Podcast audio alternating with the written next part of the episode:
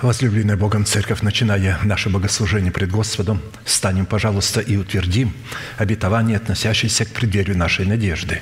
Да воцарится воскресение Христова в наших телах. Скоро я увижу озаренный светом.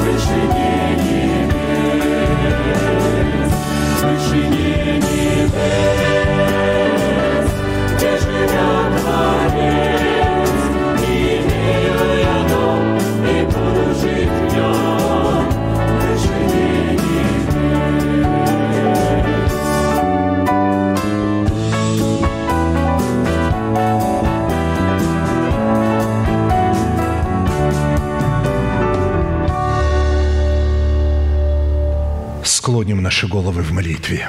Дорогой Небесный Отец, во имя Иисуса Христа, мы благодарны имени Твоему Святому за вновь представленную привилегию быть на месте сем, которое очертила десница Твоя для поклонения святому имени Твоему.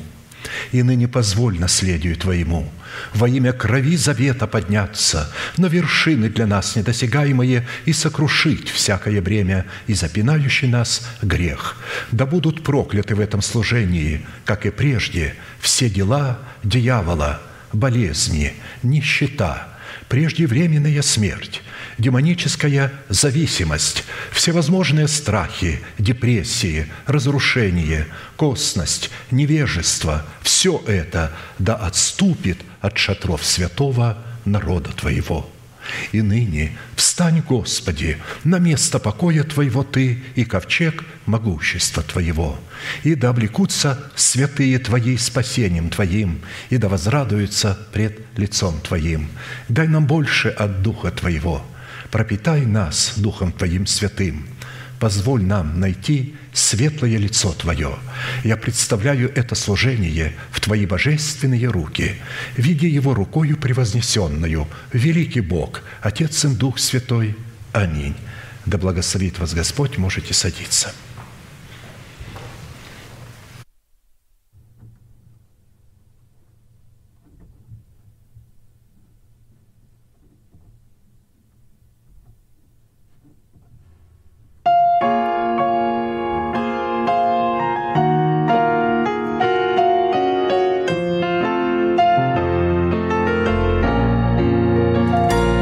Кто-то, которому мою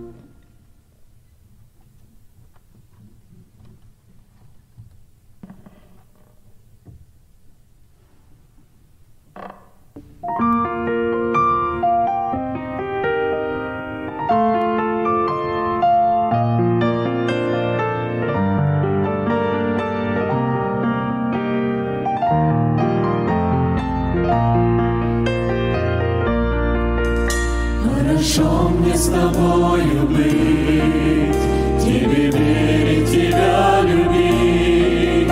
Хорошо даже в час ночной, если темно вокруг. Ты мой самый надежный друг. Разве можно с тобой скучать? Я часами могу молчать, сознавая, что рядом ты разделяешь мои мечты. Хорошо мне с тобой везде, даже в горе, в любой беде. Даже если темно вокруг, ты мой самый надежный друг. Хорошо мне с тобой везде, даже в горе, в любой беде. Даже если темно вокруг, ты мой самый надежный друг. Хорошо мне с тобой дружить, все заботы свои сложить. Хорошо все вручить тебе, все, что будет в моей судьбе. Хорошо мне с тобой везде, даже в горе, в любой беде. Даже если темно вокруг, ты мой самый надежный друг. Хорошо мне с тобой везде, даже в горе, в любой беде. Даже если темно вокруг, ты мой самый надежный друг. Ты мой самый надежный друг. Ты мой самый надежный друг.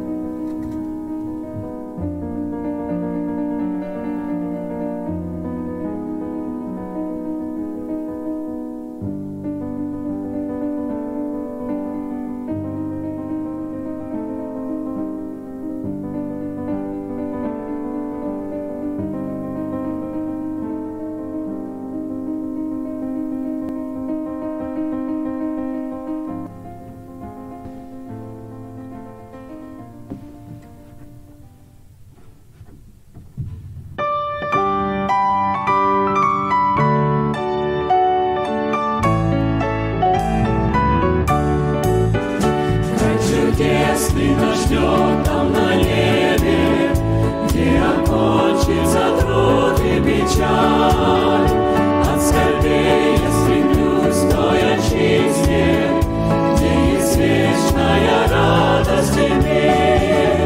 Край чудесный, край чудесный, сердце радостно рвется в тебе. Край чудесный, край чудесный, нам пришел нас Спаситель к себе.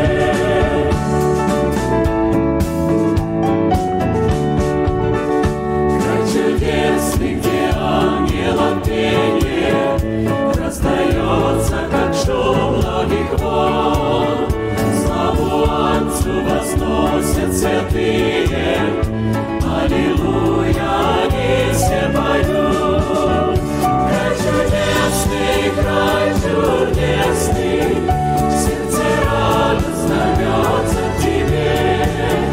Край чудесный, край чудесный, там пришел нас Спаситель к себе.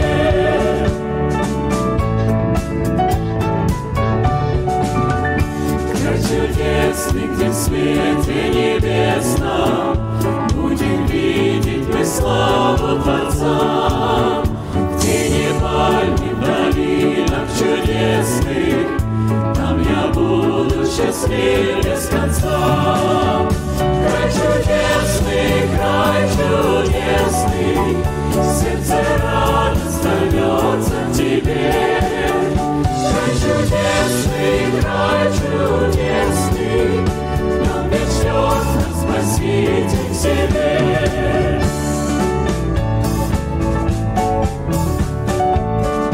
Край чудесный, мы скоро прибудем и увидим того, кто добил. Там утихнет скорбящее сердце, и там вечная радость и мир. Край чудесный, край чудесный, сердце радостно льется к тебе. Край чудесный, край чудесный, нам пришел Спаситель к себе.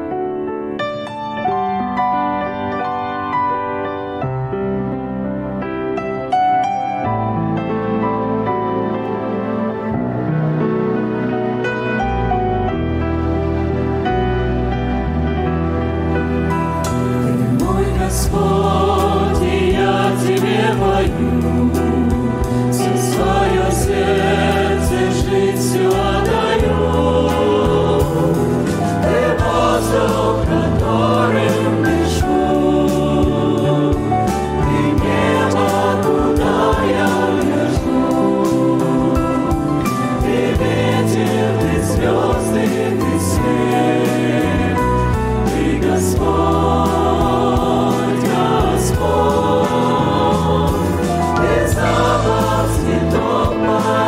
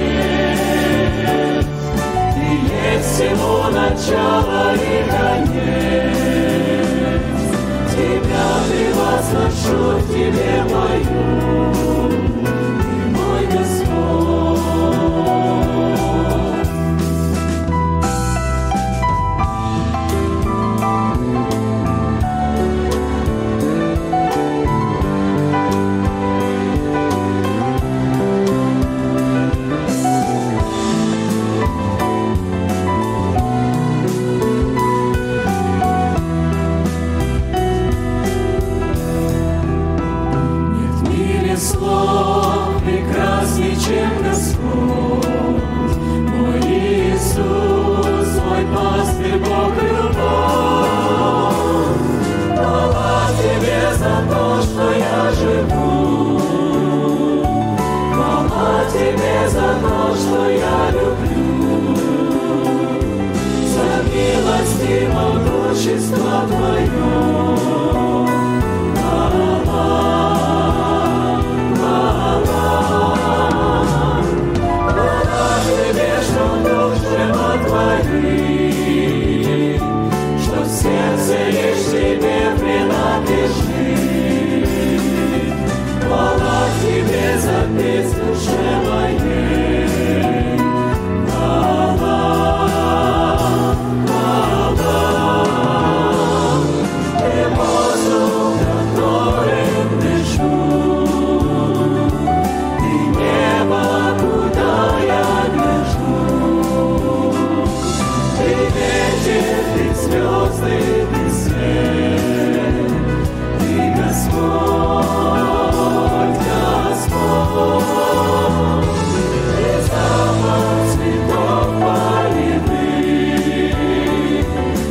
Солнце в лучах золотых, ты радостный голос любви, ты Господь.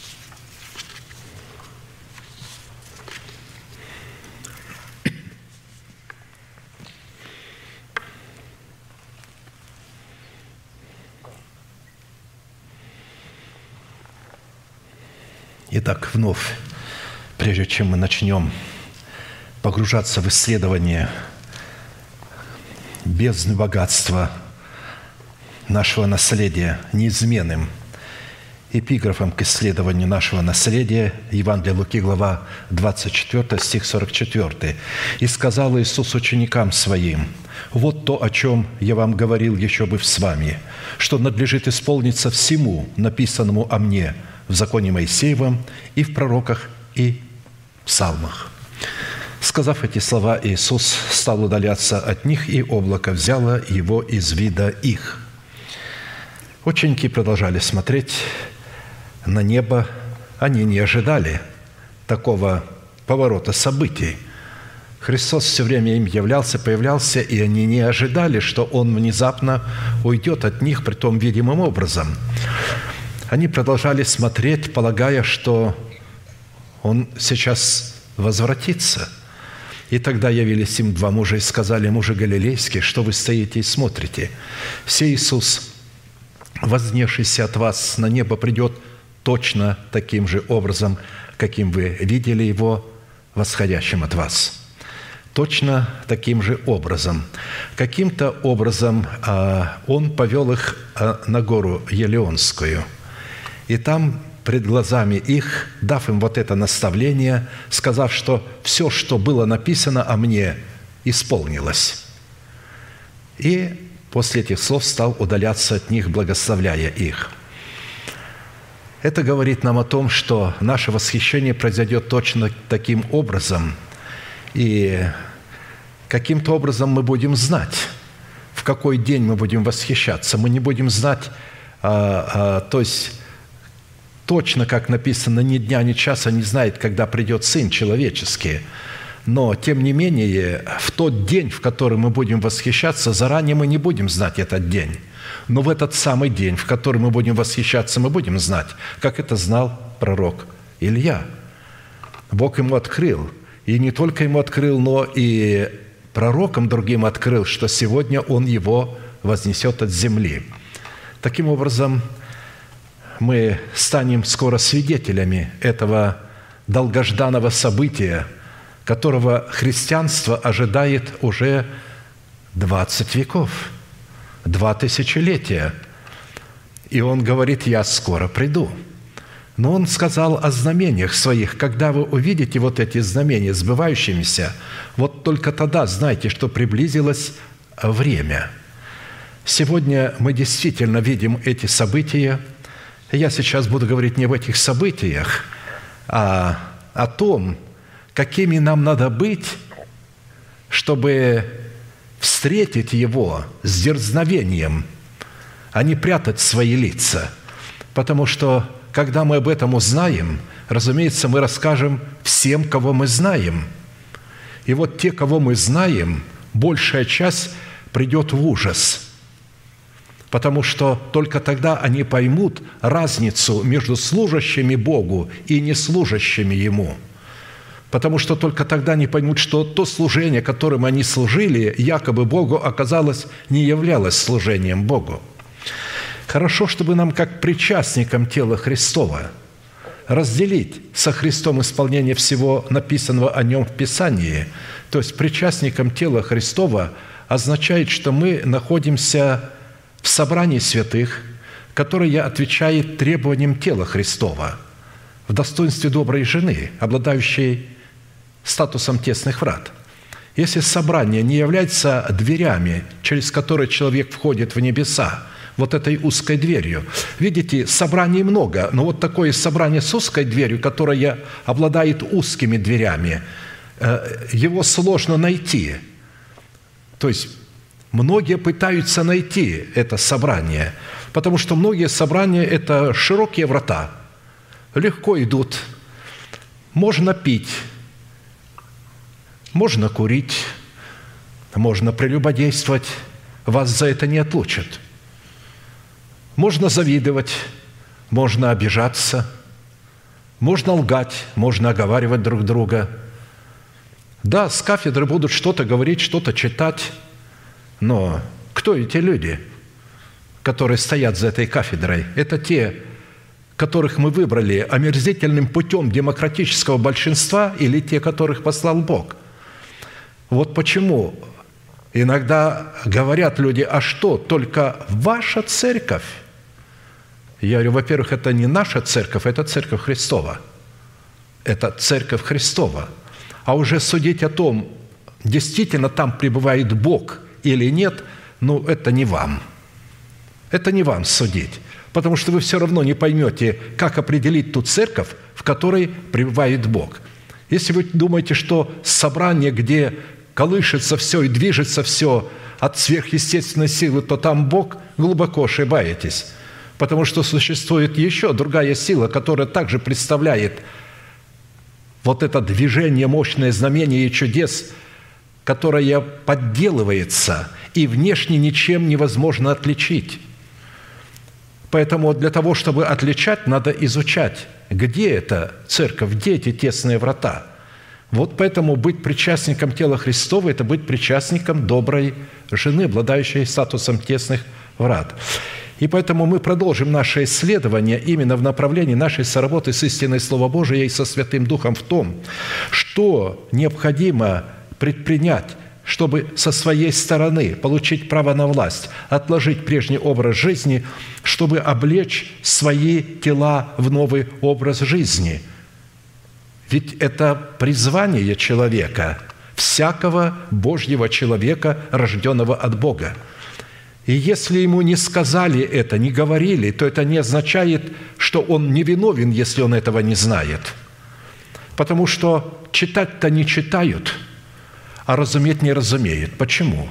А потому что разуметь то, что написано в Писании, людям, которых выбрали путем омерзительного демократического большинства, не дано. Они воруют друг у друга. Господь сказал, Дух Святой мне сказал, я ему ответил. Но на самом деле понимать они не могут.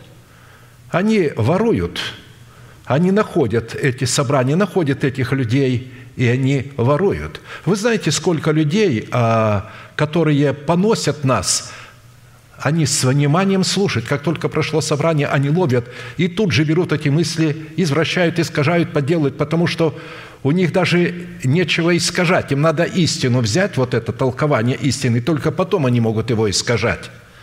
Напрямую они не могут исказить, читая Писание. Исказить только можно толкование. Когда они видят, они берут только то, что им нравится.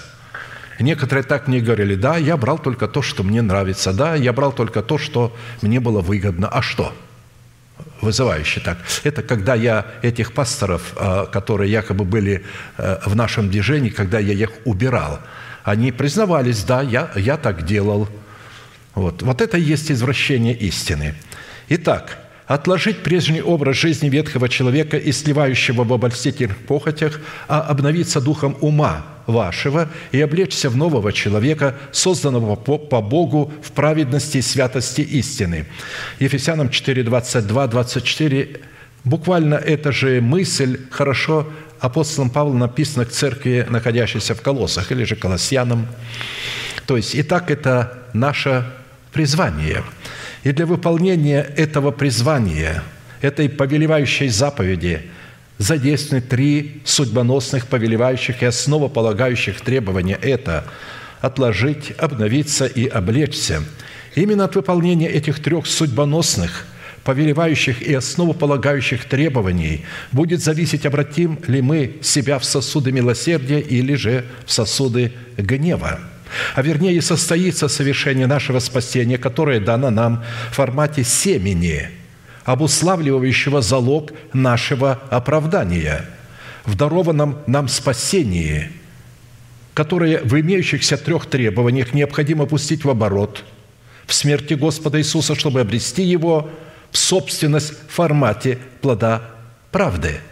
В противном случае мы утратим оправдание, данное нам в формате залога навсегда, в силу чего наши имена навсегда будут изглажены из книги жизни. То есть, вот эти три требования, главные, которые обуславливают залог нашего оправдания и переводят его в формат. Если мы это призвание берем, начинаем исследовать его и возрастать в нем, только тогда мы можем получить в собственность оправдание. Это великое горе, великая беда, что людям, которые каются, приходят к Богу, не говорят о том, что они получают спасение в формате семени, и что это семя их не спасет. Им говорят: вы приняли спасение. Им надо говорить: вы приняли залог спасения, как написано. Вам дано спасение в семени, в формате залога. И вам надо это семя взрастить. И если вы это семя не взрастите в вашем сердце, вы не спасетесь. Вы будете изглажены с книги жизни. Да, вы получили спасение, вы заключаете завет с Богом в крещении водою, но и это крещение водою вы заключаете в формате залога, потому что вам еще неизвестен завет. Ну разве когда человек приходит к Богу, он знаком с начальствующим учением Христовым?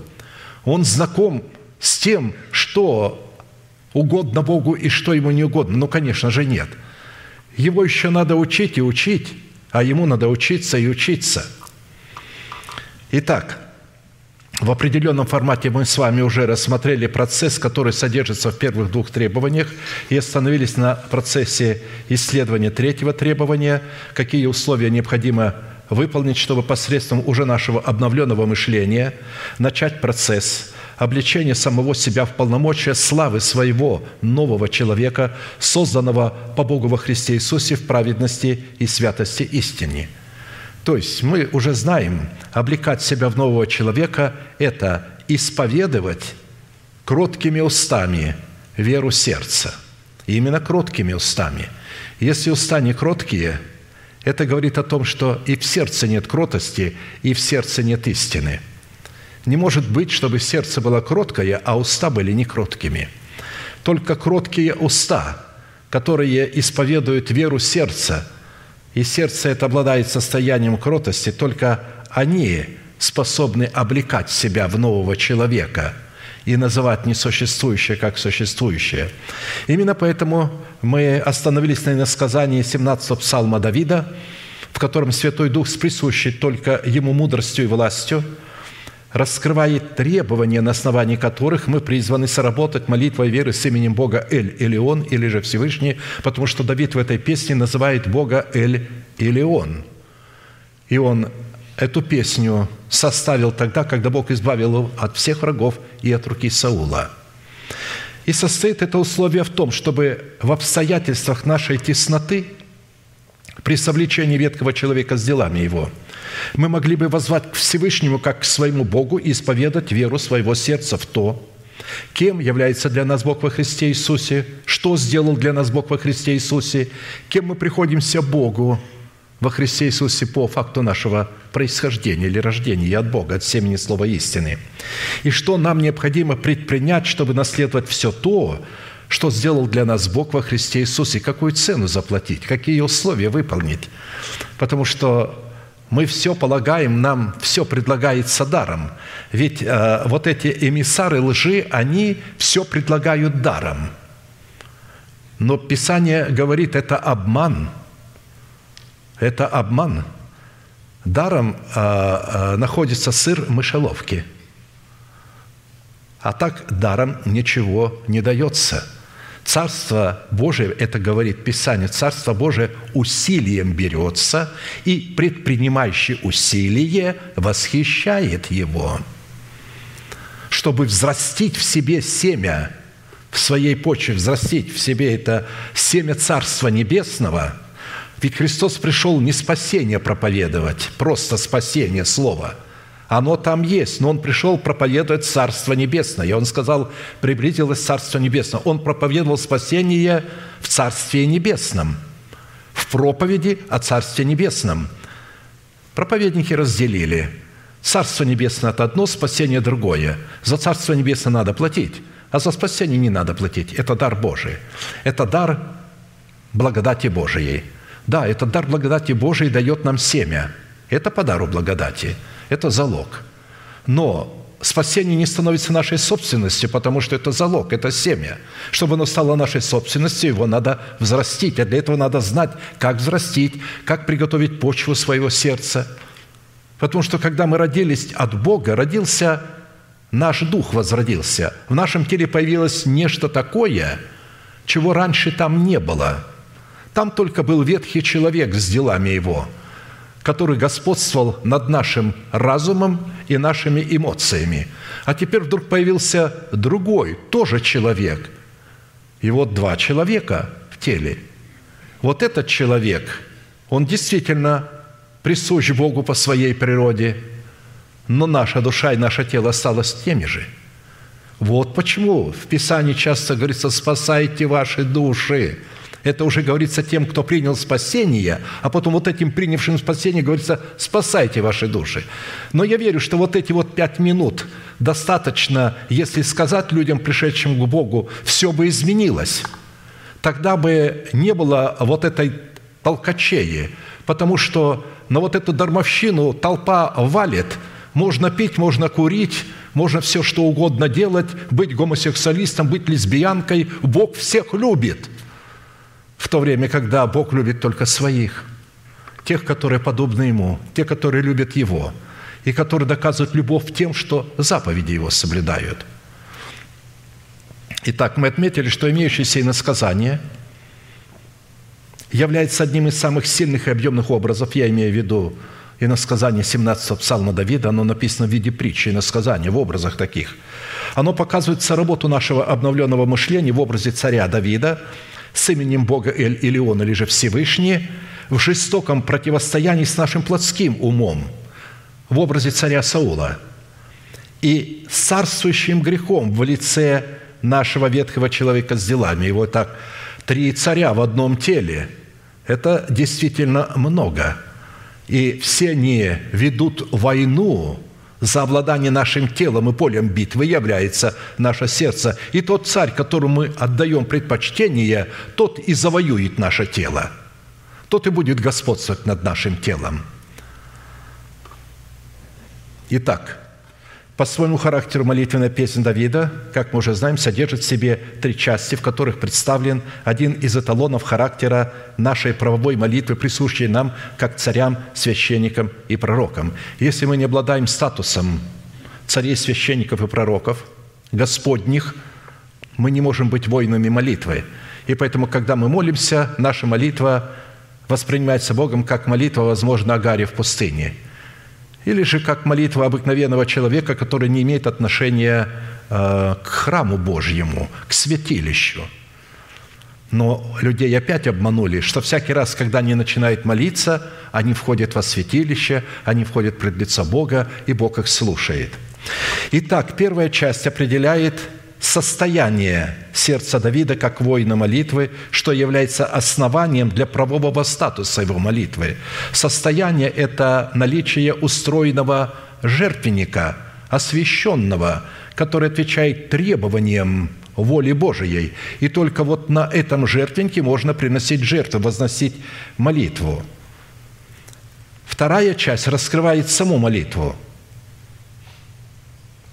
То есть содержание вот этой правовой молитвы, которая присуща также только царям, священникам и пророкам, которая дает Богу основание избавить нас в образе Давида от руки всех наших врагов и от руки Саула, нашего плотского ума. Это самый жестокий враг, плотской ум.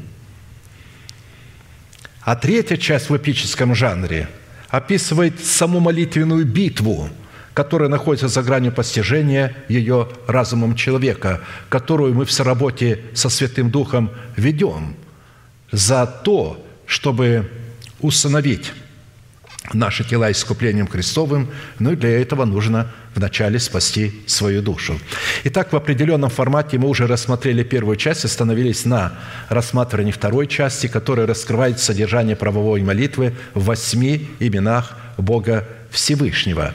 Познание и исповедание полномочий, которые содержатся в сердце Давида в восьми именах Бога Всевышнего, позволили Давиду, а следовательно, позволит и нам возлюбить и призвать достопоклоняемого Господа, чтобы спастись от своих врагов. Ну, невозможно возлюбить Господа, если вы его не знаете.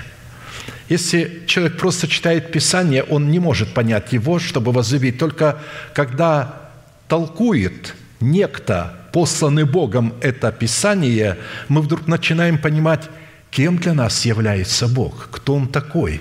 Но всем же хочется понять, кто Он, этот Небесный Отец. Он называет себя нашим Отцом, но кто Он? Мы все начинаем измерять и понимать Его по своим отцам. Но не у многих у нас отцы, которые могли бы представлять отцовство Бога. Мало таких верующих. Поэтому апостол Павел сказал: «Отцы, не раздражайте детей ваших, а воспитывайте их в учении и наставлении Господнем». А чтобы воспитывать, нужно самому быть дисциплинированным в учении и наставлении Господнем. А Богу познание и исповедание истины, раскрывающие полномочия Его имен в сердце Давида, дало основание задействовать полномочия этих возможностей в битве против врагов Давида через уста самого же Давида. Через наши же уста Бог будет задействовать познание вот этих своих имен через наши уста. Мы будем исповедовать, и это будет обладать силой. Бог не будет напрямую это делать. Все, что делает Бог с нами, Он делает через исповедание наших уст, при условии, что они исповедуют веру сердца, или же истину, неповрежденную истину, которая содержится в начальственном учении Христовом. «Возлюблю Тебя, Господи, крепость моя, Господь твердыня моя и прибежище мое, избавитель мой, Бог мой, скала моя, на Него я уповаю, щит мой, рог спасения моего и убежище мое, призову достопоклоняемого Господа и от врагов моих спасусь». Итак, давайте все вместе провозгласим, кем для нас является Бог во Христе Иисусе. Это очень важная часть. Это непростое вот такое, я бы сказал, это не привычка. Не хочу, чтобы это вошло в привычку. Я хочу, чтобы это было событием, потому что для Бога очень важно, когда мы собираемся вместе, вот единомыслие, мы сейчас будем говорить одно и то же все вместе. Это будет единомыслие, когда Церковь Христова провозглашает перед Ним, кем является Небесный Отец во Христе Иисусе. В это время ангелы замирают. Это самая лучшая музыка для ушей нашего Небесного Отца. Итак, все вместе. «Господи, Ты крепость моя! Господи, Ты твердыня моя! Господи, Ты прибежище мое! Господи, Ты избавитель мой! Господи, Ты скала моя! Господи, Ты щит мой! Господи, Ты рог спасения моего! Господи, Ты убежище мое!» Восемь имен, которые растворены в пятидесяти именах Бога, и в них будут встречаться все имена Божии. Но, тем не менее, каждое имя имеет определенные полномочия, и оно имеет определенные функции. Почему нам надо изучать, чтобы мы знали, когда к какому имени обращаться, когда какая у нас нужда, и какое имя Бога нужно задействовать в молитве. Поэтому, насколько это позволил нам Бог, исходя из меры нашей веры, Он позволяет нам познавать самого себя, исходя из меры нашей веры. Он не мерою дает. Мы ограничиваем познание Бога мерой нашей веры. Мера может быть различная.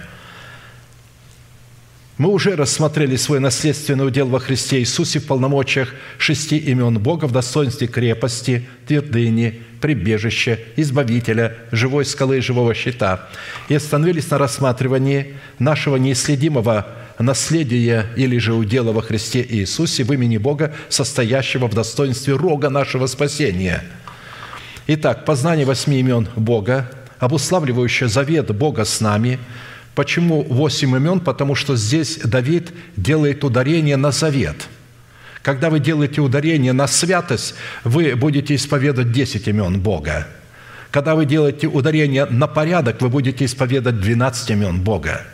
Когда вы делаете ударение на полноту, вы будете исповедовать семь имен Бога. Но Давид здесь делает ударение на завет, что по твоему завету ты клялся мне, потому что Бог клялся Давиду. И вот он берет эту клятву, а клятва только находится в завете, и поэтому он приводит восемь имен, которые относятся к завету. Поэтому эти имена, познание этих имен, обуславливающих завет Бога с нами, является как стратегическим, так и тактическим учением, которое предназначено быть призванием для нас, как для воинов молитвы, в которой мы призваны облекаться, как в мантию, как в священные ризы, чтобы облечь свое тело воскресения Христова и владеть своим телом. Итак, если человек, рожденный от Бога, не принял данное ему помазание для царства над своим призванием, означенным в предмете своего перстного тела в статусе царя, священника и пророка, чтобы изменить его в достоинство небесного тела, то откровение о Боге, как в Его славном имени Рог, так и во всех именах Бога, предназначенных для поклонения Богу в Духе и Истине, не принесет такому человеку никакой пользы, так как он в силу своей жестоковыности отверг данное ему Богом призвание спасти свою душу, чтобы посредством спасенной души усыновить свое тело истиной, содержащейся в искуплении Христовом. А посему свойства и лексика, которую мы стали исследовать в определении имени Бога, которая содержит в себе функции рога нашего спасения, как и предыдущие имена Бога Всевышнего, не могут быть найдены ни в одном из имеющихся словарей мира. Исходя из того, что в Писании образ рога представлен символом и эталоном могущества, мы стали рассматривать характеристики могущества Бога в Его уникальном имени Рог, в потенциале Его неубывающих, неисчерпаемых и неисчислимых сил и возможностей, которыми Он сотворил небо и землю, и все, что на ней, включая человека, и которыми Он содержит и блюдет этот мир к великому белому престолу. Я напомню список свойств и характеристик, которые определяют в Писании достоинство Бога в Его имени Рог. Это не полный список. Итак, могущественная сила и власть Бога в Его славном имени Рог – это сакральное действие, производимое в храме нашего тела. Сакральное – это значит жертвоприношение, связанное с жертвоприношением. Это неубывающая неисследимость сил Бога и Его крепости. Это вечная и неоспоримая власть Бога над живыми и мертвыми. Это власть могущества Бога сохранять обреченных на смерть. Это власть могущества Бога являть неотвратимость смерти. Власть могущества Бога производить суд и правду через своих слуг. Власть могущества Бога являть свой гнев для сосудов гнева и свою милость для сосудов милосердия. Власть могущества Божия рассеивать и собирать рассеянное. Власть могущества Бога разделять и разлучать. Власть могущества Божия разрушать и созидать. Восстанавливать разрушенное. Власть могущества Бога изглаживать грехи своего народа. Власть могущества Бога творить знамения и чудеса. И власть могущества Бога изглаживать из книги жизни имена согрешивших. При этом перечень могущественных дел Бога в Его славном имени Рог сокрыт в неубывающих, неисчерпаемых и неисследимых делах Бога, производимых им через уста святых человеков, вводимых Святым Духом, которые заплатили цену за полную и желанную зависимость от Святого Духа. Функции, содержащиеся в имени Бога Рог, как и все предыдущие имена Бога в отношениях Бога с человеком, в первую очередь обнаруживают себя в соработе нашей веры с верой Божией, запечатленной и пребывающей в нашем сердце в содержании завета крови, завета соли и завета мира, который мы заключили с Богом в крещении водой и Духом Святым и огнем. В Писании имя Бога в функциональном значении Рог употребляется как символ могущества и силы, возведенный в ранг воина молитвы и в достоинство его воинского оснащения. То есть везде, где говорится о могуществе и силе Бога, это везде говорится о роге, потому что рог обладает вот этим могуществом и силой. И как воины молитвы мы призваны облекать себя в имеющиеся функции могущества, чтобы с успехом противостоять организованным силам тьмы, противящихся нам в исполнении воли Божией, как в нашем теле, так и вне нашего тела. Как написано: «Наконец, братья мои, укрепляйтесь Господом и могуществом силы Его». То есть укрепляться содержанием рога спасения, то, что входит в рог спасения. В Писании под образом рога животного, как мы знаем, растущего из его тела, представлен образ одного из уникальных имен Бога, который в достоинстве благовествуемого нам семени Слова о Царстве Небесном в нашем теле содержит в себе вечный, неубывающий и неисследимый потенциал могущества Бога в Его славном имени Рог. В силу этого нам необходимо было рассмотреть, при каких обстоятельствах и при каких условиях мы призваны соработать своей верой с именем Бога Рог, чтобы разрушить в своем теле державу смерти и на ее месте воздвинуть державу жизни вечной, обуславливающей Царство Небесное в нашем теле. Не в нашем сердце, а в нашем теле. Вначале нужно, чтобы Царство Небесное воцарилось в нашем теле. И когда оно будет там уже воцаренным, только тогда это Царство Небесное можно через, через исповедание уст привносить в свое тело и облекать в свое тело. И поэтому для рассматривания этой высокой и благой цели, которая является высочайшей и неизменной волей Бога, и в достоинстве нашего изначального предназначения и нашего изначального призвания, нам необходимо было ответить на четыре классических вопроса. В каких знамениях и образах представлены характеристики и свойства, которыми в Писании наделяется достоинство Бога в функциональном значении Его имени Рог? Какие функции в наших взаимоотношениях с Богом призваны исполнять свойства, содержащиеся в имени Бога Рог? Какие условия необходимо выполнить, чтобы дать Богу основание явить себя в совершении нашего спасения функции имени Рог?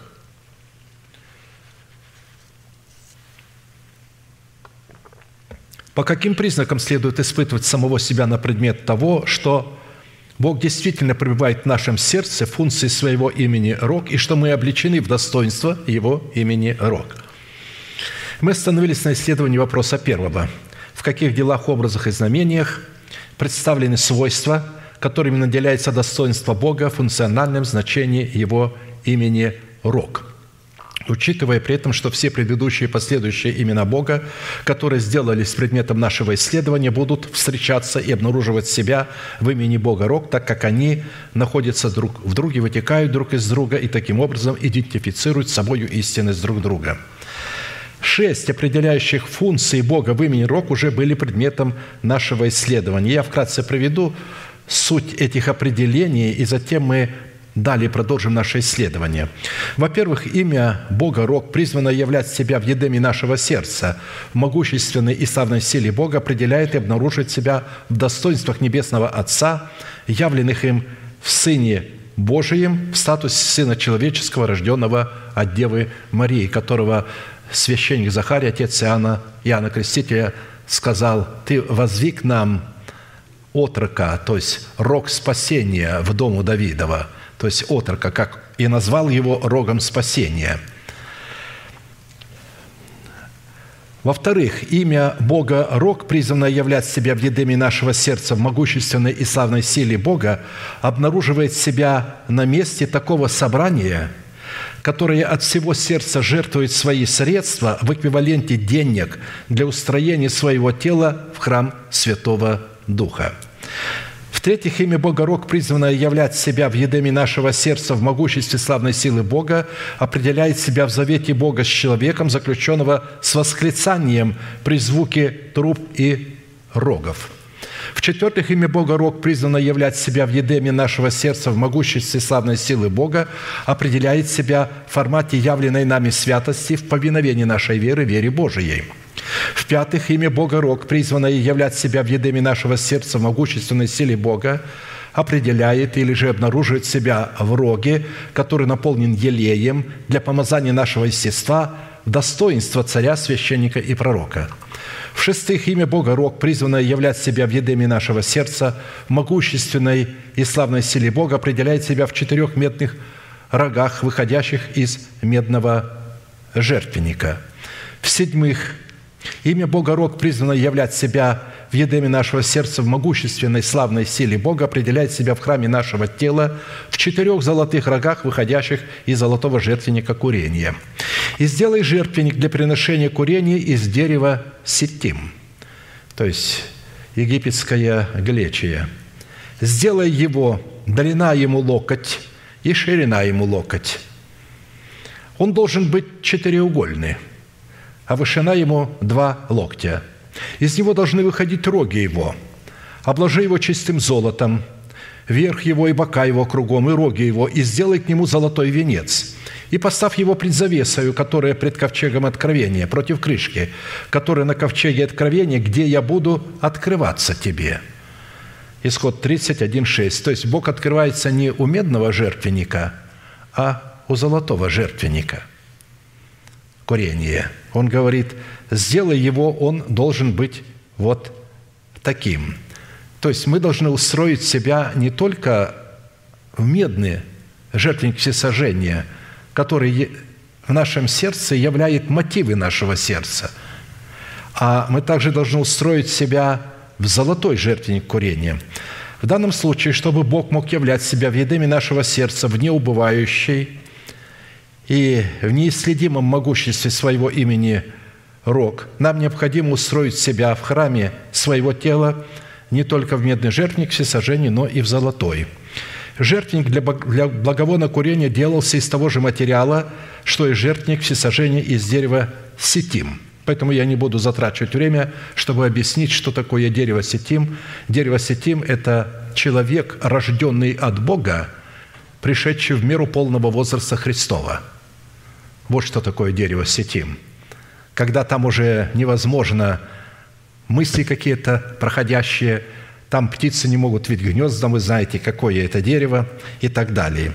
Но вот только в отличие от жертвенника всесожжения, который покрывался медью, Жертвенник для благовонных курений покрывался золотом, из которого выходили роги его, и имел отличие в своих размерах, а также отличие от функций жертвенника всесожжений, отличие от своего месторасположения и отличие в том, что он имел на себе золотой венец, которого не было на медном жертвеннике. Итак, золотой жертвенник курения ставился непосредственно перед завесою, которая перед ковчегом откровения, против крышки, которая на ковчеге откровения, у которой Бог один раз в году мог открываться человеку, облеченному в достоинство первосвященника. Один раз в году Бог открывался и говорил. Человек слышал голос Божий один раз в году, когда он входил во святая святых. Он не мог входить туда каждый день или когда ему вздумается, а только один раз в году, и притом нужно было очень тщательно готовить и себя, и весь народ. Однако в данном случае нам следует рассматривать храм своего тела без завесы, отделяющей святилище от святая святых, где мы, в отличие от ветхозаветнего священника, входившего один раз в году, перед крышку золотого ковчега, призваны функции жертвенника благовонного курения, сделанного из дерева сетимы, покрытого золотом, постоянно пребывать пред крышкой ковчега, чтобы постоянно слышать голос Святого Духа и повиноваться этому голосу в устах его посланников, в то время как Бог в это время получает основание постоянно слушать наш голос. Когда мы говорим о жертвеннике, и что такой жертвенник может быть только в храме, когда человек устроил себя в храм, то есть оставил младенчество, то есть возрос в миру полного возраста Христова.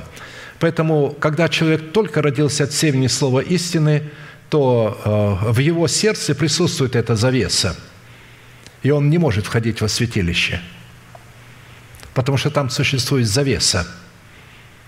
Потому что он не умер в смерти Господа Иисуса для своего народа, для дома своего Отца и для растлевающих желаний.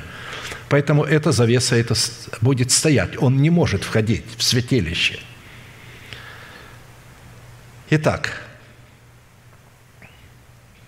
учитывая, что в исследовании функций жертвенников всесожжений мы уже рассматривали свое состояние и свое призвание в характеристиках и свойствах дерева сетим, из которого был сделан этот жертвенник, мы сразу обратимся к отличительным определениям функций золотого жертвенника курения, которому призваны соответствовать. Давайте увидим это. Во-первых, это размеры золотого жертвенника курения. Во-вторых, это место, на котором он был поставлен. Во-вторых, что он сделан был из золота, которым был обложен. И в-третьих, золотой венец, который на него был возложен. При этом постоянно будем иметь в виду прямую зависимость золотого жертвенника курений от медного жертвенника всесожжений. Они не функционируют друг без друга, они только вместе могут функционировать. Потому что при различии разных функций они определяют состояние духа воина молитвы в достоинстве царя, священника и пророка. И состояла эта зависимость в том, если медный жертвенник представлял внутренние мотивы нашего сердца, которые отвечали требованиям воли Бога, в которой мы призваны были судить себя в соответствии требованиям установленного Богом устава, то золотой жертвенник курения являлся выражением нашего состояния, выражено в наших мотивах пред лицом Бога, в которых мы призваны были являть царственную власть Бога над собою. Там выражалось наше состояние. В золотом жертвеннике мы уже выражаем это состояние, раскрываем его. Золотой жертвенник, так же, как и медный жертвенник, был четыреугольный. Только в отличие от медного жертвенника, который был в пять локтей, длины в пять локтей ширины и в три локтя вышины, длина и ширина золотого жертвенника благовонных курений была в один локоть, а вышина была в два локтя. Мы знаем, что формы четыреугольные являются совершенством, а формы прямоугольные не являются совершенством. Храм был несовершенным, он был в форме прямоугольника. Но вот жертвенник, значит, из дерева сетим медный и жертвенник из дерева сетим золотой, они были четыреугольные. Это были совершенные предметы, которые были в несовершенном храме. Под образом золота, которым был покрыт жертвенник курения, сделанный из дерева ситим, следует разуметь в сердце человека выполнение определенных условий, то есть плата цены, которую он уже заплатил, которые давали Богу основания привести в нашей жизни в исполнение обетования искупления от генетического наследия суетной жизни наших отцов по плоти. То есть медный жертвенник сам по себе не давал нам освобождения от суетной жизни, только сотрудничество этих двух жертвенников между собой, когда мы идем от этого жертвенника к другому жертвеннику, только он дает нам избавление от суетной жизни, переданной от отцов. Смотрите, написано: «Зная, что нетленным серебром или золотом искуплены вы от суетной жизни, переданной вам от отцов, но драгоценную кровью Христа, как непорочного и чистого агнца, предназначенного еще прежде создания мира, но явившегося в последние времена для вас, уверовавших через Него в Бога, который воскресил Его из мертвых и дал Ему славу, чтобы вы имели веру и упование на Бога». первое Петра один, восемнадцать, двадцать один. То есть здесь представлено именно то золото, из которого был сделан золотой жертвенник курений.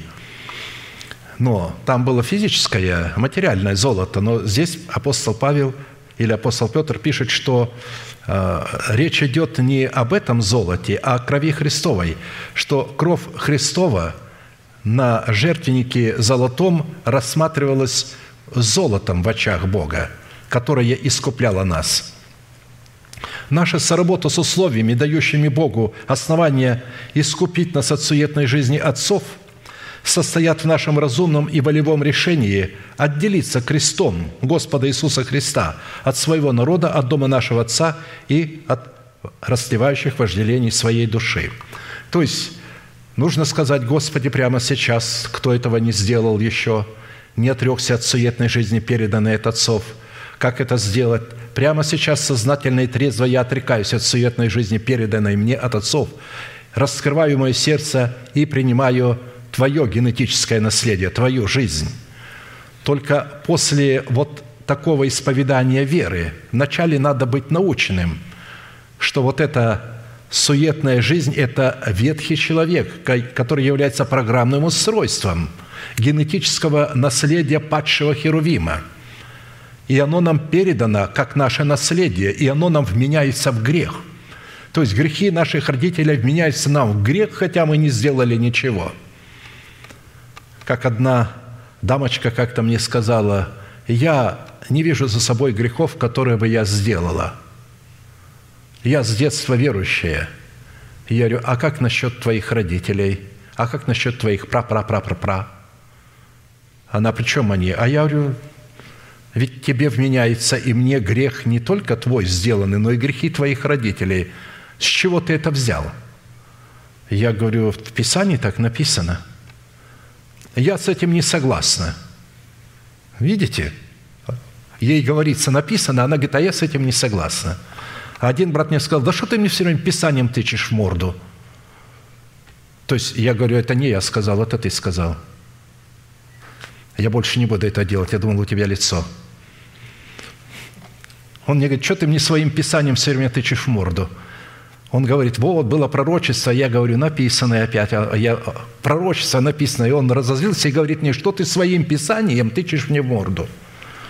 Вот представляете, как люди относятся к Писанию? Пренебрежительно. Пророчество, они думают, вот это, а Писание-то... Итак, наша соработа с условиями, дающими Богу искупить нас от суетной жизни отцов, состоит в нашем разумном и волевом решении отделиться еще раз крестом Господа Иисуса Христа от своего народа, от своего дома и расслевающих желаний, от дома нашего Отца, чтобы, подобно Ною, устроить для себя ковчег спасения в смерти Господа Иисуса, в котором мы, будучи сораспятыми со Христом, могли бы законом умереть для закона, чтобы потом выйти из ковчега и жить для Бога в сопричастии к воскресению Христову. «Законом я умер для закона, чтобы жить для Бога. Я сораспялся Христу, и уже не я живу, но живет во мне Христос. А что ныне живу во плоти, то живу верою в Сына Божия, возлюбившего меня и предавшего себя за меня. Не отвергаю благодати Божией, а если законом оправдания, то Христос напрасно умер». Если спасение за счет евангелизации, за счет добрых дел, за счет практики даров Святого Духа, то Христос напрасно умер. Если спасение за счет того, что я нарожаю много детей, а муж ее будет работать в поте лица, если вы зарабатываете спасение ты потом, а ты родами, зачем вообще Христос вам нужен? Зачем? Это говорят епископа, это я вот с епископами говорил. То есть его жена сидит, я говорю, ну как? Да вот спасаемся. Я говорю, как спасаемся? Родами. Я говорю, а твой муж, он тут же сидит и улыбается потом, спасается. Да. И он тут же говорит, не слушай его, не слушай его. Ты уже автоматически имеешь Царство Божие и восхищение. Автоматически ты уже родила одиннадцать детей. Ты автоматически его имеешь. Я говорю, автоматически никто его не имеет.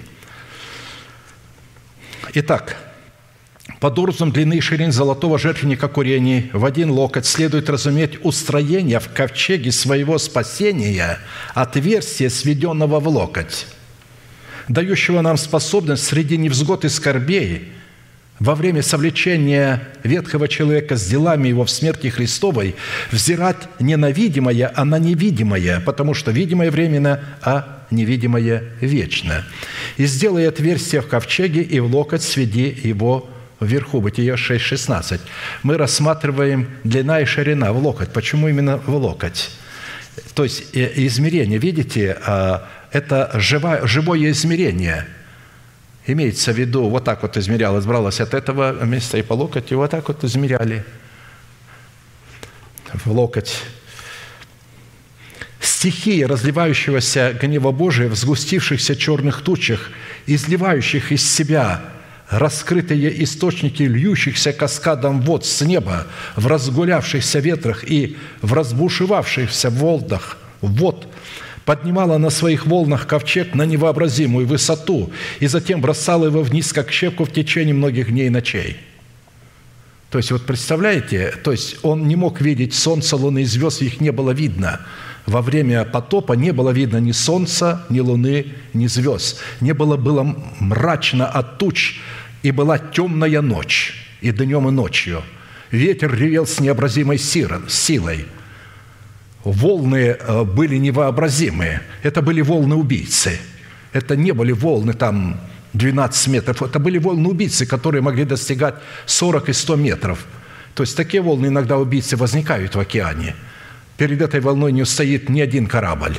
Если попадает эта волна на него, она его полностью накрывает, если идет сорокаметровая или стометровая волна.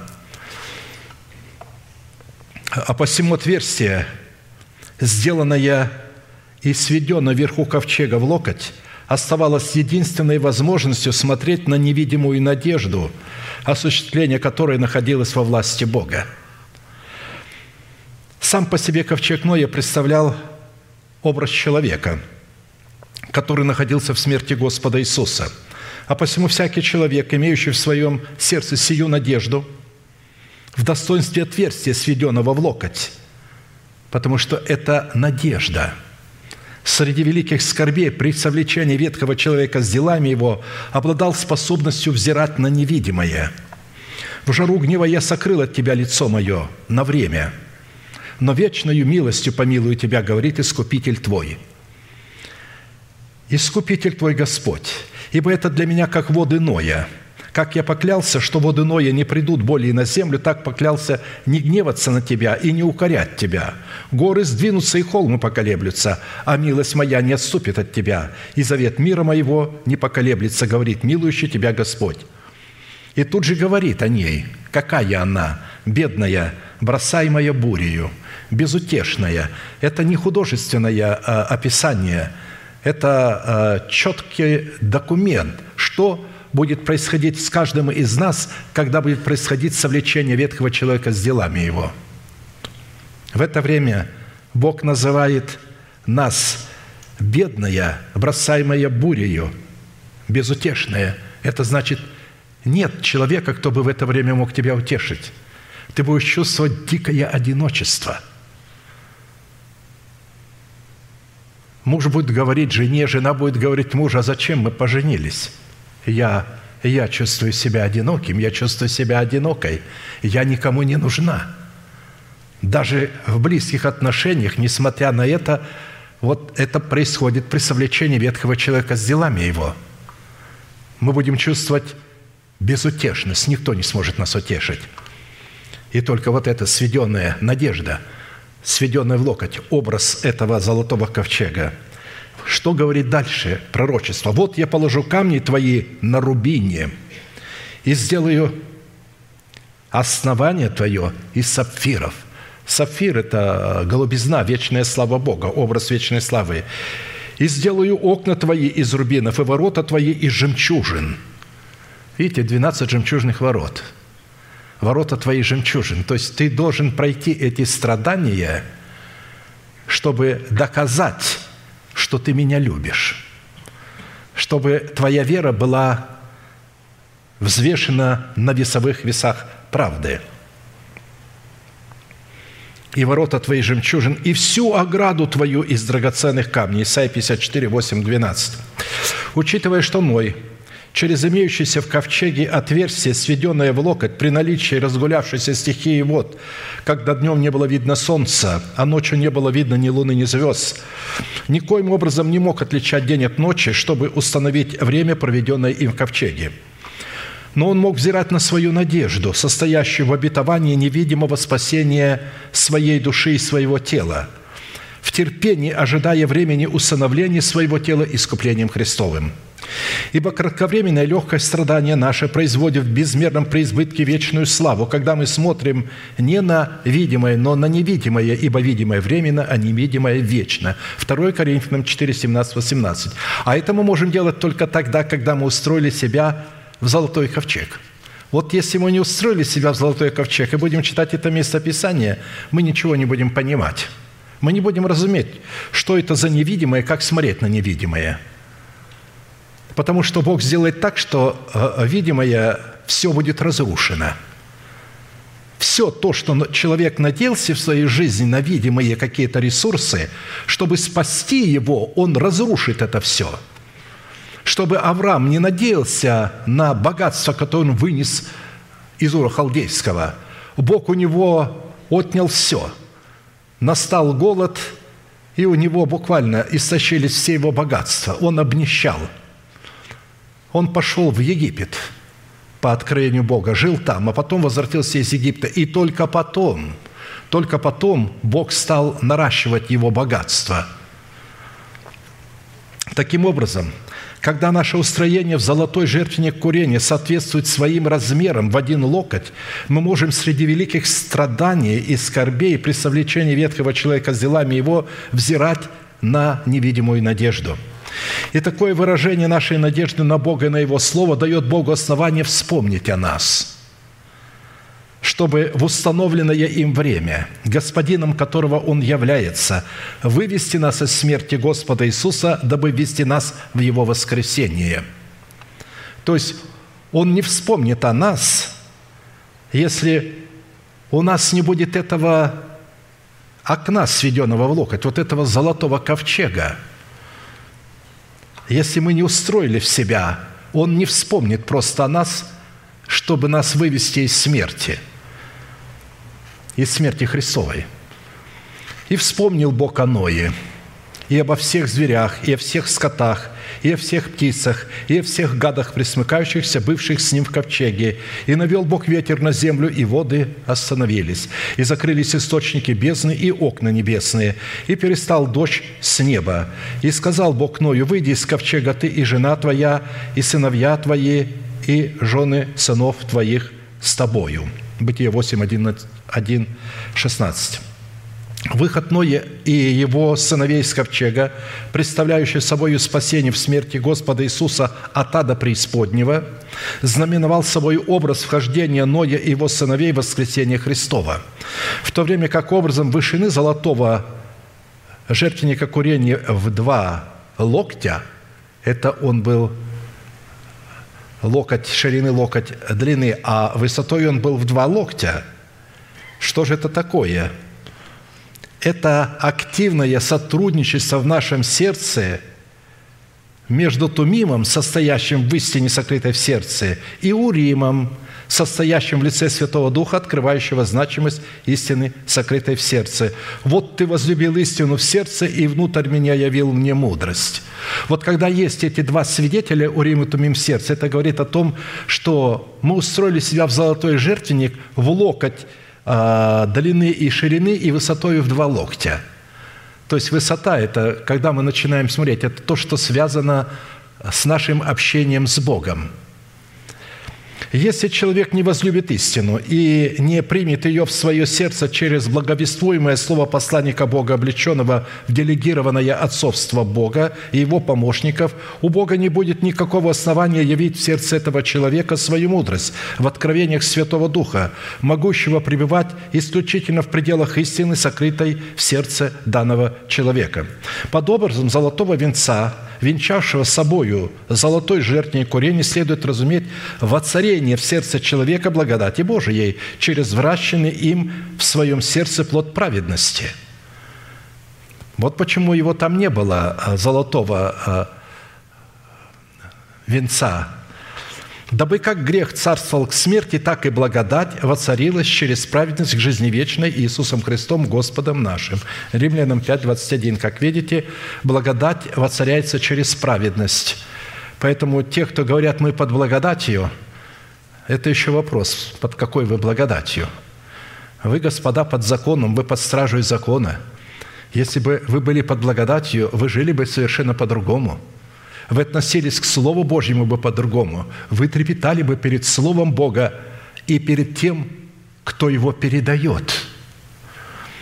Под образом четырех золотых рогов, золотого жертвенника курения, выходивших из него, следует разуметь пределы нашей власти, которая распространяется в измерении невидимого мира на четыре стороны золотого жертвенника в отношении севера, юга, востока и запада, которые в этих измерениях представляют могущество Бога в Его имени рог в широте, в долготе, в глубине и в высоте. «Да даст вам по богатству славы своей крепко утвердиться духом Его во внутреннем человеке, верою вселиться Христу в сердца ваши». Вот здесь опять. Здесь же говорится уже к спасенным. А если ты спасенный, Христос живет в тебе, а тогда о каком Христе говорится «вселиться»? Мы с вами говорили, я останавливаюсь на этом много раз, когда мы говорим «Христос живет во мне», поем. Христос может жить только в сердце человека, когда человек возрос в миру полного возраста Христова. Но, допустим, наши родители могут нажить в нашем доме, который мы построим на основании хозяев, когда мы их пригласим в наш дом. Но для этого нам надо вырасти, приобрести средства, построить дом, и потом пригласить в этот дом родителей и сказать: «Я хочу, чтобы вы были господами в этом доме, а я буду подчиняться вам». Это я просто образ привожу, что такое быть, потому что в буквальном смысле слова никто из нас не согласится.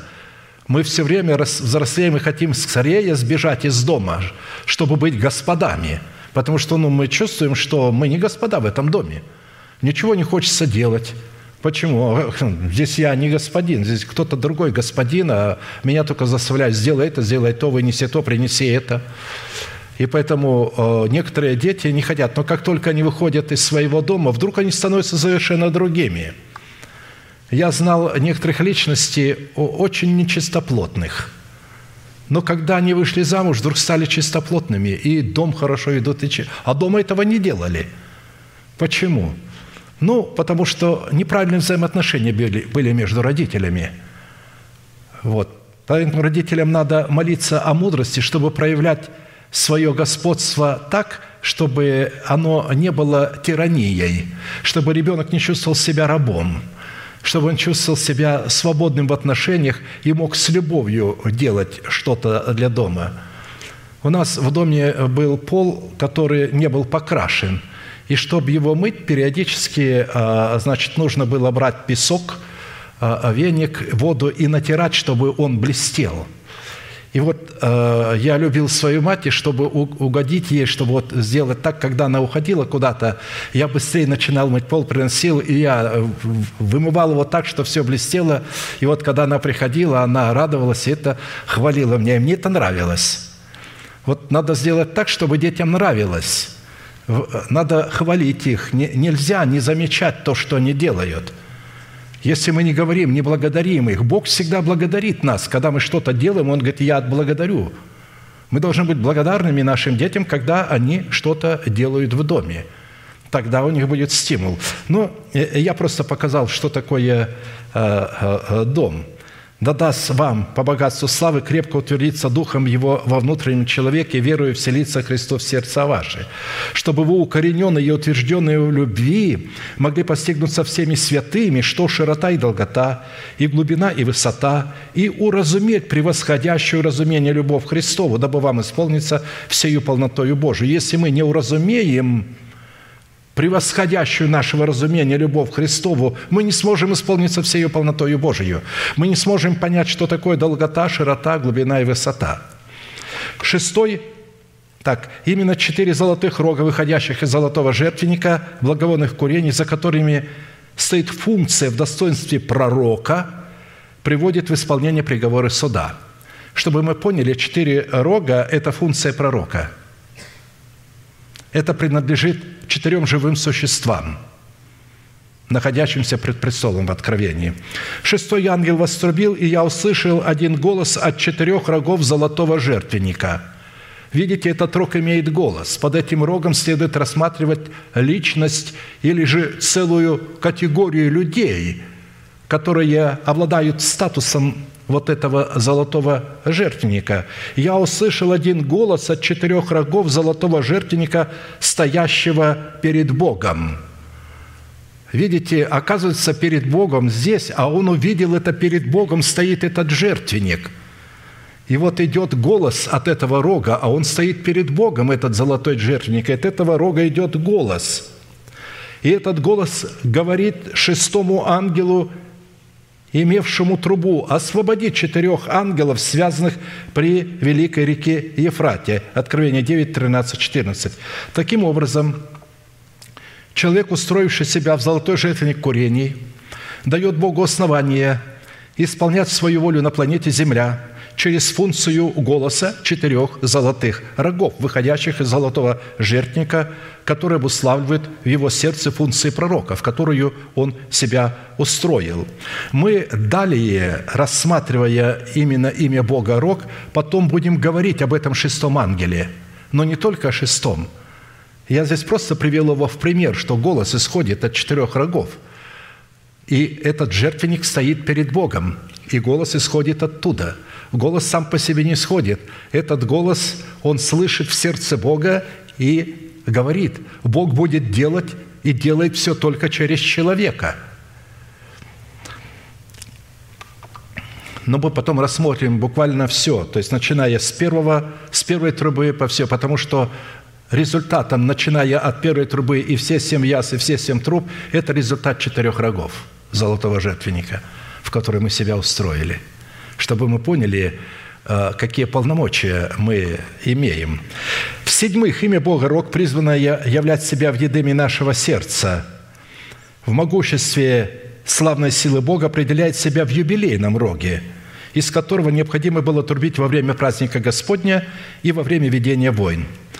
«Восклицай, восклицайте Господу, вся земля, торжествуйте и веселитесь и пойте, пойте Господу с гуслями, с гуслями и с гласом песнопения, при звуке труб и рога, торжествуйте пред Царем Господом.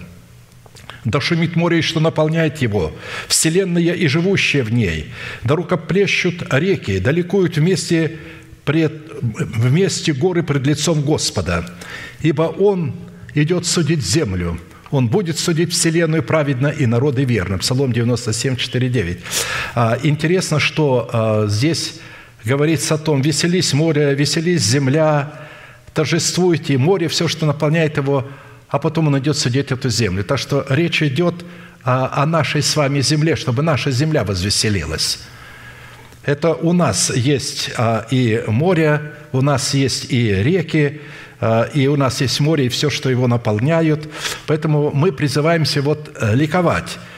Почему? Потому что Бог идет судить землю, на которой мы живем.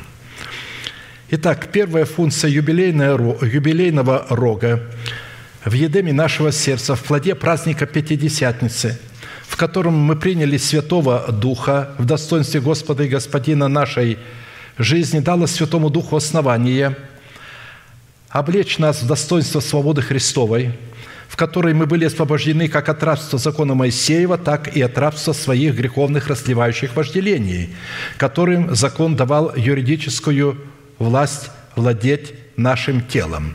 Итак, стойте в свободе, которую даровал вам Христос, и не подвергайтесь опять игу рабства. Вот я, Павел, говорю вам, если вы обрезываетесь, не будет вам никакой пользы от Христа.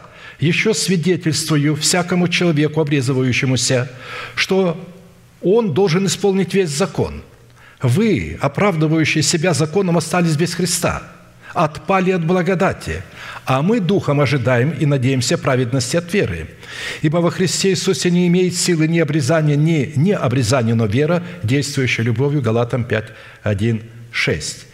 Функция юбилейного рога, она звучала во время праздника Пятидесятницы, где человек получал свободу от долгов, возвращался в свое владение. Это говорит о том, не когда на нас сходит Святой Дух при крещении, и мы получаем говорение на иных языках, а когда мы принимаем Святой Дух в качестве Господа и Господина нашей жизни, вот именно тогда мы становимся свободными от власти царствующего греха в своем теле. Только тогда мы возвращаемся в наше наследие, которое было продано. Потому что мы, будучи младенцами, нам дано было наследие в истине, а мы продали ее. Будучи душевными людьми, мы противились истине, мы не соглашались, а я так не понимаю, на каком это основании и так далее.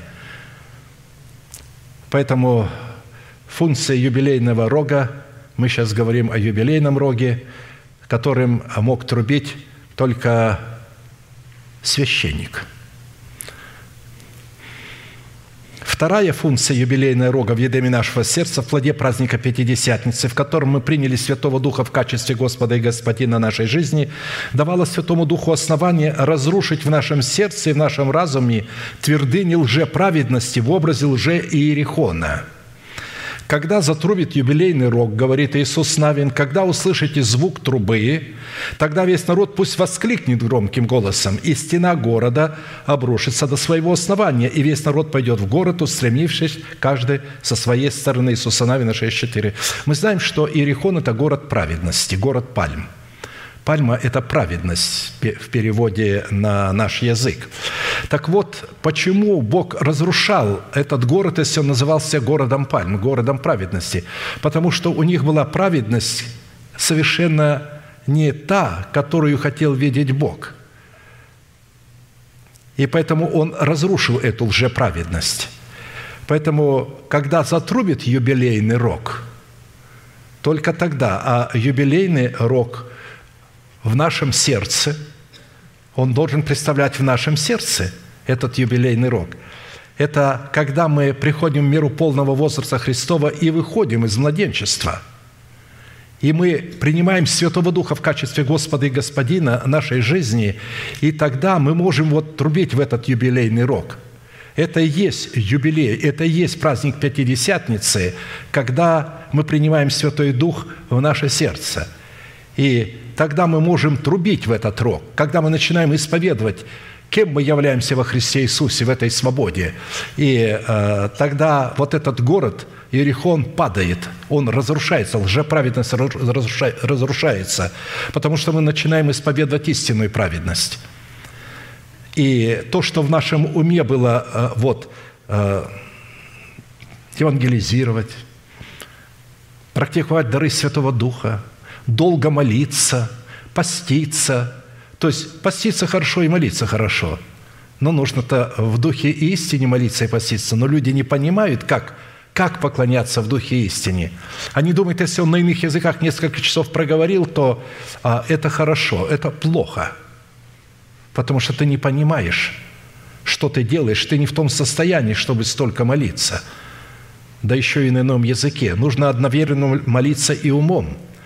Так вот, когда затрубит юбилейный рог, в это время мы на ином языке, когда Дух Святой приходит, начинаем говорить такие вещи, которые будут нас освобождать. Мы не сможем их сказать своим умом. Только когда Дух Святой приходит к нам, как Господь и Господин, только тогда мы на ином языке можем трубить в юбилейный рог, провозглашать свободу.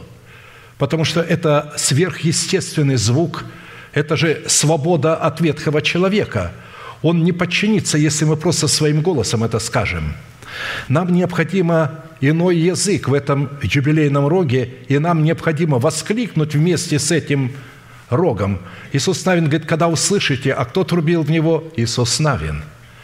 Когда я затрублю в рог, в это время священники должны начать трубить трубами, а народ в это время должен воскликнуть.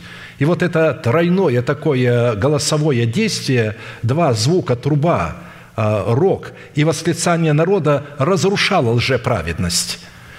Потому что ветхий человек создал твердыни лжеправедности в сердце человека на основании закона Моисеева, который обнаруживает грех, дает силу греху.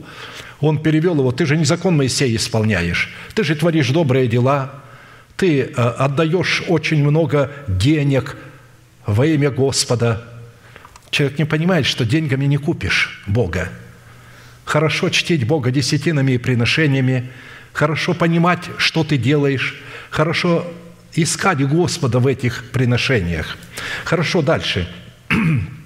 Третья функция юбилейного рога в едеме нашего сердца в плоде праздника Пятидесятницы, в котором мы приняли Святого Духа в достоинстве Господа и Господина нашей жизни, давала Святому Духу основание укротить как в нашем теле, так и вне нашего тела шум морей, шум волн их и мятеж народов. Давайте прочтем это место Писания. «Блажен, кого ты избрал и приблизил, чтобы он жил во дворах твоих». А жить во дворах – это нужно быть храмом Господним со всеми принадлежностями Его, устроить себя в медный жертвенник и в золотой, чтобы они сотрудничали между собою, чтобы голос мог исходить. Голос никогда не исходит от рогов медного жертвенника, голос исходит от рогов золотого жертвенника. «Блажен, кого ты избрал и приблизил, чтобы он жил во дворах твоих. Насытимся благами дома твоего, святого храма твоего». А эти блага являются словом, которое вы слышите и которое я слышу. Это Слово Божие, благовествуемое Слово Божие, это и есть благо Дома Божьего. «Насытимся благами Дома Твоего, святого храма Твоего. Страшны в правосудии, услышь нас, Боже, Спаситель наш, упование всех концов земли и находящихся в море далеко, поставивши горы силою Своею, припоясаны могуществом, укращающий шум морей, шум волн их и мятеж народов». То есть упование всех концов земли. Здесь речь идет не вообще о людях, которые живут на этой земле, и те, которые находятся в море далеко. Здесь речь идет о людях, которые плывут в своей ладье по направлению к Богу. Потому что мы либо идем, ли, мы либо плывем, поставивши горы силою Своею. Речь идет об обетованиях Своих, которые Бог поставил для нас. Он припоясался могуществом Своего рога и укротил шум морей, шум волн их и мятеж народов. Вот эти мятежные мысли, вот этот шум а, а, наших эмоций, которые настолько бывают, орут и кричат нас, что мы ничего не можем делать, мы должны немедленно а, а, выполнять. Речь идет именно о нас с вами, а не о каких-то в буквальном смысле, что Бог будет шум морей а, укрощать. Зачем Богу это нужно? Шум морей как идет, так и идет. Постоянно он просто образ представляет нечто, но в каждом из нас есть это море, которое шумит своими волнами, и Бог будет укрощать этот шум морей, когда мы будем приближены к Богу. И тогда за счет того, что мы сотрудничаем с Богом, как жертвенник золотой, Бог укротит вот этот шум морей. В-четвертых, функция юбилейного рога в едеме нашего сердца в плоде праздника Пятидесятницы, в котором мы приняли Святого Духа в достоинстве Господа и Господина своей жизни, давало Святому Духу основание истребить в нашем теле как семя, так и плод ветхого человека, предпринявшего против Господа в нашем сердце злое. Десница твоя найдет ненавидящих тебя. Во время гнева твоего ты сделаешь их рог твоего спасения, твое могущество». То есть это все делается через юбилейный рог, потому что он провозглашает свободу как от врага, живущего в нашем теле, так и от врагов, которые находятся вне нашем теле. Здесь именно речь идет о них. Восьмых, имя Бога рог призвано являть себя в едеме нашего сердца. Могущество славной силы Бога обнаруживает себя в соработе нашего рога с рогом Божиим при посвящении Богу первого плода. «И молилась Анна и говорила: возрадовалось сердце мое в Господе, вознесся рог мой в Боге моем». Обратите внимание, она женщина, она не мужчина. Она говорит: «вознесся рог мой в Боге моем». Она исполняет здесь мужскую функцию, она говорит семя, слово, она исповедует. Очень многие мужчины не говорят, они молчат. А многие женщины исповедуют веру сердца, вот эту мужскую функцию. «Широко разверзлись уста мои на врагов моих, ибо я радуюсь о спасении твоем». А спасение только через рог спасения, рог нашего спасения. «Нет столь святого, как Господь, ибо нет другого, кроме тебя, и нет твердыни, как Бог наш. Не умножайте речей надменных, дерзкие слова да не исходят из уст ваших, ибо Господь есть Бог ведения, и дела у Него взвешены. Лук сильных преломляется, а немощные припоясываются силою. Сытые работают из хлеба, а голодные отдыхают. Даже бесплодно рождает семь раз, а многочадно ей изнемогает. Господь умерщвляет и оживляет, низводит в преисподнюю и возводит из преисподней. Господь делает нищим и обогащает, унижает и возвышает. Из праха подъемлет он бедного, из брени возвышает нищего, посаждая с вельможами, и престол славы дает им в наследие. Ибо у Господа основание земли, и Он утвердил на них вселенную. Стопы святых своих Он блюдет, а беззаконные во тьме исчезают. Ибо не силою крепок человек. Господь сотрет припирающихся с ним. С небес возгремит на них Господь. Будет судить концы земли и даст крепость царю своему. И вознесет рог помазанника своего. И пошел Елкан Аврааму в дом свой, а отрок остался служить Господу при Илии священнике». Первое Царств два, один, одиннадцать. Эту молитву Анна, жена Елканы, произнесла, когда посвящала своего сына Самуила Господу на все время. Она вскормила его грудью, сшила ему священный хитон и привела и сказала священнику: «Или помнишь, ты говорил мне, вот это дитя, которое Бог дал мне, ты сказал, что Бог даст мне. Я пообещала, что я дам его Богу. Вот я привела, я отдаю тебе в рабы. Он твой раб». Ежегодно Анна приходила, навещала своего сына каждый год. Она не приходила постоянно, а только когда нужно было приходить на поклонение в Иерусалим. Она приходила на поклонение, и она всегда шила новый хитон, потому что ребенок подрастал, и хитон становился маленьким. Она шила другой хитон и приносила ему. То есть это означает воспитывать своих детей в учении и наставлении Господне. Вот что означает шить хитон для своего сына. Но здесь речь идет, речь идет не о наших детях по плоти. Здесь речь идет о нашем первом плоде. Потому что, исходя из смысла данного места Писания, первенец Анны в предмете ее первого плода, посвященного Богу в Назарее, являлся ее рогом, воздвигнутым в Боге, которым она вознеслась над рогами врагов своих. Имя Самуил, которое Анна дала сыну своему первенцу на восьмой день, в день его обрезания, обладало двойным смыслом. Первое, Самуил на иврите – это Шимуэл, услышанный Богом и слышащий Бога. Не просто услышаны Богом, услышаны Богом и слышащий Бога. Имя Самуил находит свое выражение и обнаруживает себя в имени Мафусала, прогоняющего смерть, первенца Еноха, благодаря которому его рог вознесся над его врагом, живущим в его теле. Таким образом, первым плодом, который является нашим рогом в Боге, которым мы возносимся над врагами своими в предмете смерти, живущей в нашем теле в лице царствующего греха, является наша способность слышать Бога и быть услышанным Богом. Интересно, что на иврите фраза «возноситься своим рогом в Боге» обладает следующими константами или определениями. Это «радоваться сердцем своим в Боге», «возноситься своим рогом над рогами врагов своих», «разверзать уста свои на врагов своих», «обращать своих рогов в бегство», «растить на себе волосы», чтобы принимать на себя поношение за истину, злословие злословящих падали на меня. Они не будут падать, если мы не будем назареи, которые растят на себе волосы. А волосы – это знак того, что мы признаем над собой делегированную власть Бога. Получать помощь от Бога. Быть избавленным от смерти путем ее разрушения в своем теле.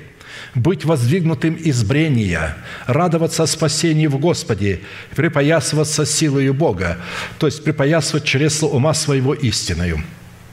Плод нашего духа в способности слышать Бога и быть услышанными Богом указывает на тот фактор, что в храме нашего тела пребывают два великих свидетеля, предстоящие пред Богом всей земли.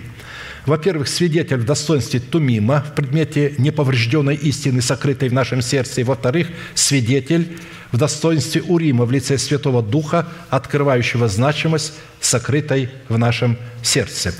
Посредством воздвигнутого в Боге из нашего тела рога в имени Самуил, которое обнаруживает себя в имени Мафусала, мы получаем способность водиться Святым Духом, потому что Ной мог ходить пред Богом только после того, когда родил Мафусала, что в свою очередь дает нам способность, как Еноху дала способность ходить пред Богом в ожидании с небес Сына Его, избавляющего нас от настоящего лукавого века. Посвящение своего первого плода Господу, под которым следует рассматривать посвящение самого себя Господу, является нашим рогом, воздвигнутым в Боге, в котором мы превознеслись над рогами, над рогами врагов своих в лице нашего ветхого человека с делами его. И разумеется, что посвящение самого себя Господу предшествовало освящение, в котором мы путем того, что умерли для своего народа, для дома нашего Отца и для растлевающих вожделений своей души, отделились от этих трех институтов власти, представляющих рога наших врагов, и превознеслись в Боге своим рогом над их рогами, над рогом нашего народа, над рогом дома нашего Отца и над рогом ветхого человека, растлевающих желаний. «И сказал Господь Моисею, говоря: освети, то есть отдели мне каждого первенца, разверзающего ложесно, между сынами Израилевыми от человека до скота, мои они». Всякий раз, когда мы отделяем святыню от нашего дома в предмете десятины приношений, которые находятся в нашем распоряжении, но являются собственностью Бога, мы возносимся своим рогом над рогом демонического князя Мамоны, который ранее в лице царствующего греха господствовал над нашим телом. Вы представляете, что правильное приношение десятин может воздвигать наш рог над рогом ветхого человека, живущего в нас, и над рогами врагов, которые окружают нас. И это не все. Под нашим рогом, воздвигнутым в Боге, следует рассматривать вхождение в обетование праздника Пятидесятницы, в которой мы обретаем свободу от рабства закона Моисеева и входим в свободу Христову, в которой мы получаем способность посвятить первый плод Богу в лице самих себя в предмете двух кислых хлебов. «Отчитайте себе от первого дня праздника, от того дня, в который приносите сноп потрясения, семь полных недель, до первого дня после седьмой недели отсчитайте пятьдесят дней, и тогда приносите новое хлебное приношение Господу. От жилищ, от жилищ ваших принесите два хлеба возношения, которые должны состоять из двух десятых частей ефы пшеничной муки, и должны быть испечены кислые, как первый плод Господу». Образом первого плода в предмете двух кислых хлебов в нашем естестве является спасение нашей души и нашего тела, так как наш дух по своей природе искренне являлся кислым. Дело в том, что в образе праздника Пятидесятницы мы с вами представлены в достоинстве нового теста, в которое была положена закваска Царства Небесного в предмете принятого нами оправдания, которое вскисло, заквасив собою все тесто, в котором мы получили свое оправдание в собственность в формате правды. Принести самих себя Богу в предмете двух испеченных кислых хлебов означает утвердить в Боге спасение своей души и своего тела, которые как раз и представляют собой образ двух кислых хлебов, то есть что там уже Царство Небесного царилось. Таким образом, принятие и обетование спасения для своей души и своего тела является закваской, в то время как заквашенное тесто является утверждением принятого нами обетования в спасении нашей души и нашего тела, в котором воздвигнута держава жизни, представляющая наш рог, воздвигнутый в Боге над рогами наших врагов. Аминь. Склоним наши колена, кому невозможно, наши головы, и будем благодарить Бога за то слово, которое мы могли иметь сегодня, чтобы Он дал нам возможность и способность утвердить его в нашем сердце. Аминь. Дорогой Небесный Отец, во имя Иисуса Христа, мы благодарим Тебя за слово, могущественное, уникальное слово, которое сегодня было представлено в золотом ковчеге Завета и в роге, который явил нам спасение в звуке своем и свободу. Благодарим Тебя, что Ты соделал нас таким юбилейным рогом, что Ты соделал нас ковчегом спасения, что дал нам возможность устроить себя в храм Святого Духа со всеми принадлежностями Его.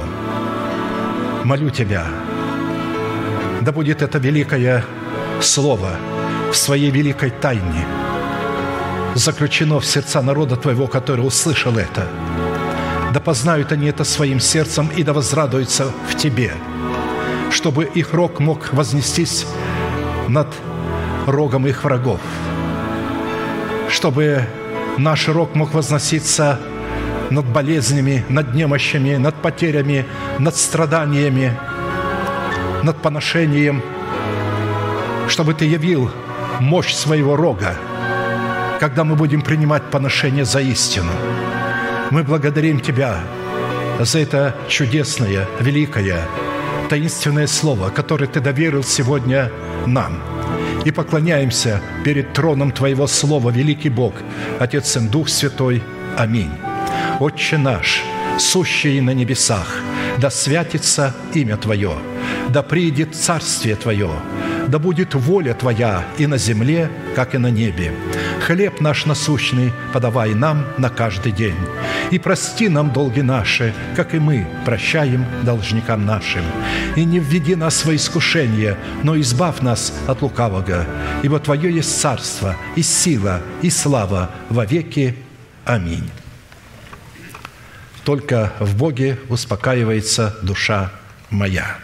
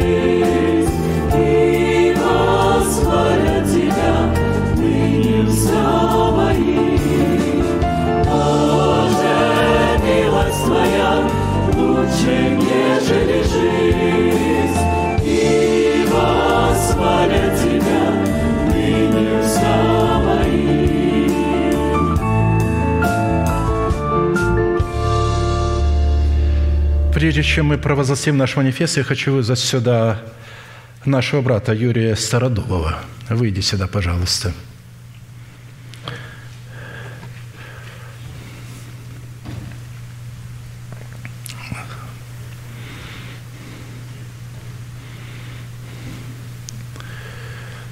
Год тому назад он был отлучен за грех прелюбодеяния. Я сказал ему, он стал каяться, плакать. Я сказал ему, теперь ты должен принести плод покаяния. А плод – это время. Я дал ему срок один год. Если ты в течение года будешь находиться в должном состоянии, не будешь грешить, останешься в состоянии таком, будешь посещать служение, то тогда ты будешь восстановлен. Прошел год. Он посещает, он подходил несколько раз ко мне, ожидая этого часа, этого избавления. Я хочу, чтобы вы поняли милость Божию. Наша память может что-то помнить, но вот когда мы сейчас его принимаем, Бог изгладит из своей памяти его грех. Я хочу, чтобы и в наших умах, в нашей памяти был изглажен этот грех, и чтобы мы приняли его так, как будто он никогда не делал этого греха. Давайте помолимся, прострите вашу руку, мы провозгласим и примем его, восстановим его в членах церкви. Дорогой Небесный Отец, мы благодарим Тебя за этого святого человека, который пал в этот низкий грех прелюбодеяния, но покаялся, принес плод покаяния. И ныне по слову Твоему я провозглашаю изглаживание этого греха и прощение его. Да поймет оно его, да сойдет оно на него, и да будет он благословен пред лицом Твоим и пред лицом народа Твоего. Благодарим Тебя, что Ты не погубил его и сохранил его. Да прославится милость Твоя для него и для всех нас. Великий Бог, Отец, Сын, Дух Святой. Аминь. Приветствую тебя. Поздравляю.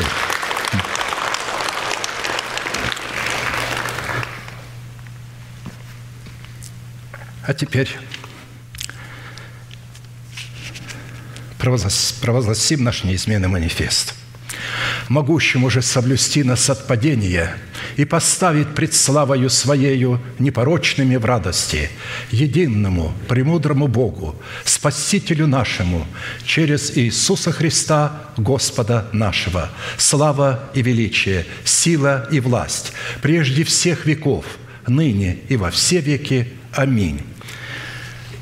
Наше служение будет продолжаться с десяти до двенадцати. Следующее служение – воскресенье в двенадцать часов дня. А теперь с миром Божьим. Да благословит вас Господь в пути вашем и жилищах ваших. Можете поприветствовать друг друга.